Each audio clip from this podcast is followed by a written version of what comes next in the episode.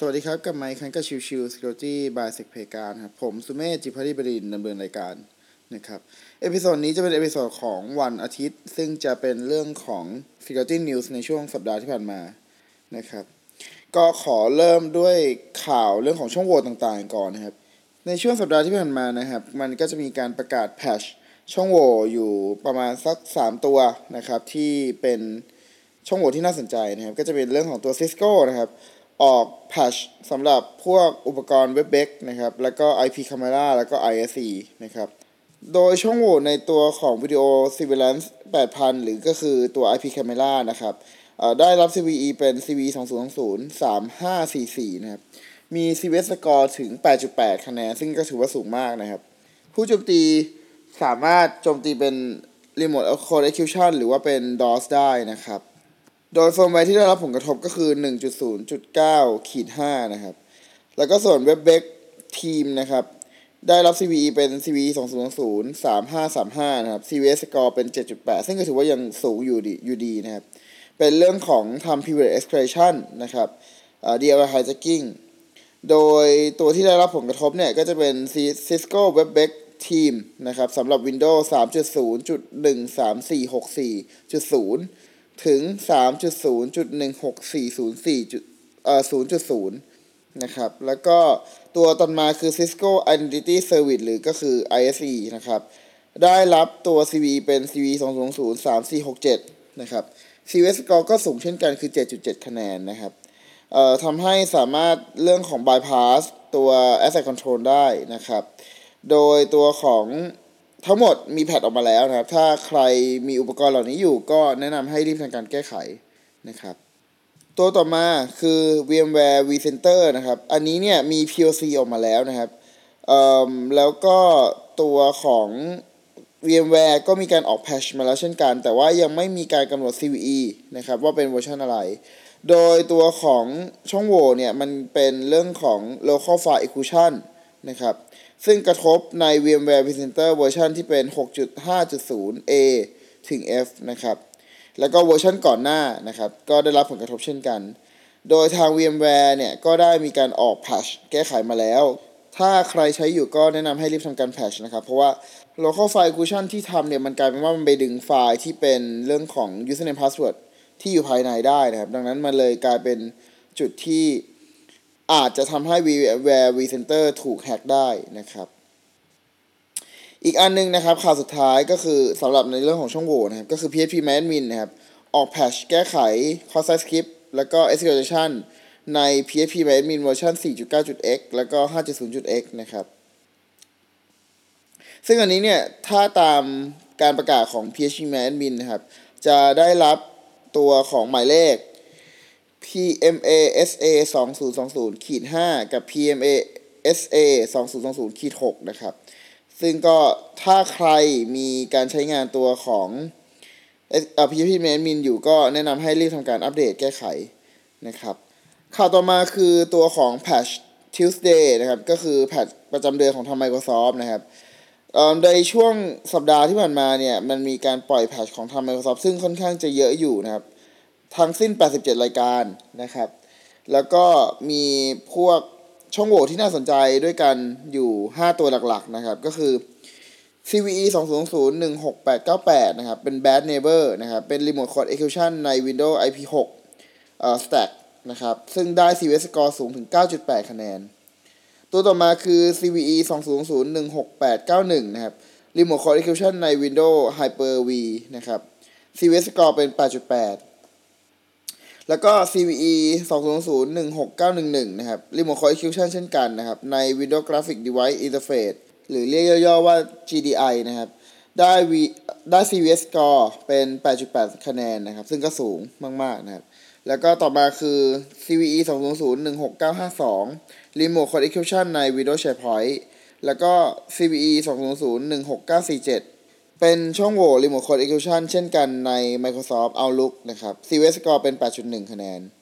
ทั้งหมดในช่องโหว่ที่กล่าวมาทั้งหมดนะครับ ตัวที่น่าสนใจมากที่สุดก็คือตัวของ Bad Neighbor นะครับ CVE 2020 16898 นะครับ เป็นตัวของ IPv6 stack นะครับ อันเนี้ยน่าสนใจเพราะว่าคนที่ทำเนี่ย มีทำ POC ออกมาแล้วนะครับ คือ POC ที่ทำออกมาเนี่ย เมื่อส่งแพ็กเกจ ที่เป็น ICMP v6 ที่ถูกสร้างมาโดยเฉพาะเนี่ย ส่งไปที่เครื่องของ Windows 10 นะครับ กลายเป็นว่า Windows 10 Cache ไปเลยนะครับ ซึ่งแน่นอนว่าตัวของทีมรีเสิร์ชเนี่ยบอกว่า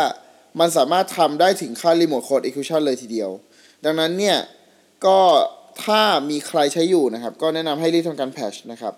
โดยผลกระทบของตัวไอ้ Bad Neighbor นะครับ มันจะกระทบใน Windows 10 ตั้งแต่เวอร์ชันรุ่น 1709 ถึง 2004 แล้วก็ Windows Server 2019 ทั้งหมดนะครับ ก็แนะนำให้รีบทำการแพชโดยด่วนเลยนะครับ อันนี้คือเรื่องของตัว Patch Tuesday ในช่วงสัปดาห์ที่ผ่านมา ซึ่งก็เป็นอะไรที่โดยปกติเราต้องให้ความสำคัญ และก็ต้องวางแผนในการทำ patching อยู่แล้วนะครับทำ patch management อยู่แล้วนะครับข่าวต่อมาในช่วงสัปดาห์ที่ผ่านมานะครับ ก็ เป็นเรื่องของกระทรวงดีนะครับของไทยได้กำชับแนวทางปิดกั้นข้อมูลตามพรกฉุกเฉินนะครับ ซึ่งในช่วงสัปดาห์ที่ผ่านมาในไทยเองเนี่ยมีเรื่องของการชุมนุมนะครับประท้วงทางรัฐบาล แล้วทีนี้กระทรวงดีก็เลย take action ในการพยายามปิดกั้น ข้อมูลข่าวสารบางส่วนนะครับ โดยในที่นี้เนี่ยก็มีการปิดกั้นการเข้าถึงตัว change.org นะครับ ซึ่งอันนี้ผมได้ทำคลิป วิดีโอในช่วงวันเสาร์ที่ผ่านมาอธิบายถึงขั้นตอนการทำงานในการบล็อกของทางกระทรวงดิจิทัลแล้วนะครับ ก็เดี๋ยวเผื่อใครสนใจก็ลองไปเปิดย้อนหลังดูนะครับ ข่าวสุดท้ายนะครับ Microsoft ไล่ปิดเซิร์ฟเวอร์ malware TrickBot ที่ใช้ส่ง ransomware ได้สำเร็จแม้คาดว่าคนร้ายจะกลับมาอีกครั้งนะครับ ทาง Microsoft มีการรายงานว่าได้มีการต่อสู้กับกลุ่ม malware as a service ที่ชื่อว่ากลุ่ม TrickBot นะครับ โดยทาง Microsoft ได้ตรวจตัวอย่างใน malware กลุ่มนี้ถึงประมาณ 61,000 ตัวอย่าง เพื่อหา IP ที่เป็นต้นทางที่ใช้ในการควบคุม หรือก็คือ Command and Control Server นั่นเองนะครับ แล้วก็จากการระงับการใช้งาน IP เหล่านั้นจนกระทั่งมันแวร์หยุดการทำงานไม่สามารถให้บริการได้นะครับ แม้จะคาดว่าตัวของกลุ่มคนร้ายก็คงหาเซิร์ฟเวอร์ขึ้นมาใหม่ มาทำใหม่อีกทีอยู่ดีในอนาคตนะครับ ทั้งนี้ตัวของ malware TrickBot เองเนี่ยมีการพัฒนาอย่างเป็นระบบ มีโมดูลแยกส่วน สามารถปรับฟีเจอร์ได้ตามการใช้งานของลูกค้า และจนตอนนี้ยังไม่สามารถหาต้นตอของกลุ่มผู้ใช้งานได้โดยตรง แม้จะพบว่ากลุ่มลูกค้าที่ใช้งาน TrickBot เนี่ยมีตั้งแต่ระดับรัฐ ไปจนถึงกลุ่มผู้ก่อการร้าย โดยเป้าหมายต่างกันไปนะครับ ขึ้นอยู่กับลักษณะของการใช้งานของกลุ่มเหล่านั้น Microsoft ระบุว่า TrickBot เนี่ยเป็นตัวส่งมาแวร์ RYUK เข้าไปเน็ตเวิร์กของโรงพยาบาลเยอรมัน จนกระทั่งมีคนเสียชีวิตในเดือนกันยายนที่ผ่านมา โดย RYUK โจมตีทั้งหน่วยงานรัฐ และก็โรงงานพยาบาล บริษัทต่างๆ ไปจนถึงตัวของทางมหาวิทยาลัย บางกรณี TrickBot ที่ถูกใช้เก็บข้อมูลล็อกอินของธนาคารจากเหยื่อ เพื่อขโมยเงินจากบัญชีโดยตรงอีกด้วย การปิดเครือข่ายมาแวร์ครั้งนี้ เป็นการร่วมมือกันหลาย ๆ หน่วยงาน เช่น FS ISAC ที่เป็นกลุ่มสถาบันการเงิน ช่วยดำเนินคดีในฐานะผู้เสียหายจากการฉ้อโกงธนาคาร ESET ซึ่งก็คือ NOD32 นะครับ เป็นคนทำแอนตี้ไวรัสนะครับ Lumen Lumen Black Lotus Labs นะครับ NTT แล้วก็ Symantec นะครับ โดย Microsoft เองก็ใช้เครื่องมือทางกฎหมายที่มี เช่น การแจ้งข้อหาลิขสิทธิ์ซอฟต์แวร์ที่กลุ่ม TrickBot นำโค้ดของ Microsoft ไปใช้